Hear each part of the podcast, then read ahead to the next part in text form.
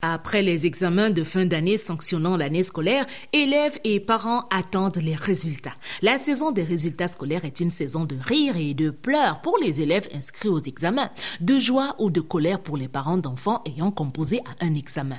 À l'annonce des résultats à la radio, vous pouvez entendre dans une maison des cris retentissants de joie et dans la maison du voisin, maison souvent bruyante, hein, un silence de cimetière. Dans les cases dont on n'a pas encore proclamé les résultats du centre ou à composer cet enfant, dont on espère qu'il ne souillera pas ses parents. L'attente est comme la torture des supporters d'une équipe face à une séance de tir au but. Puisque l'espoir de la réussite aux examens fait vivre l'élève, tous espèrent réussir, même celui qui sait au fond de lui-même qu'il n'avait rien écrit pouvant convaincre un correcteur, même celui qui n'a pas composé l'examen parce qu'il avait utilisé ses frais de dossier pour des besoins personnels espère le miracle, autant que celui qui avait oublié la date de l'examen espère qu'on ne l'oubliera pas dans la liste. Le stress de l'annonce des résultats provoque chez les élèves des troubles auditifs car alors que le lecteur de la liste crie candidat approchez, les candidats reculent. Lorsque la liste des admis est affichée devant le babillard, certains élèves ont subitement des troubles de vision.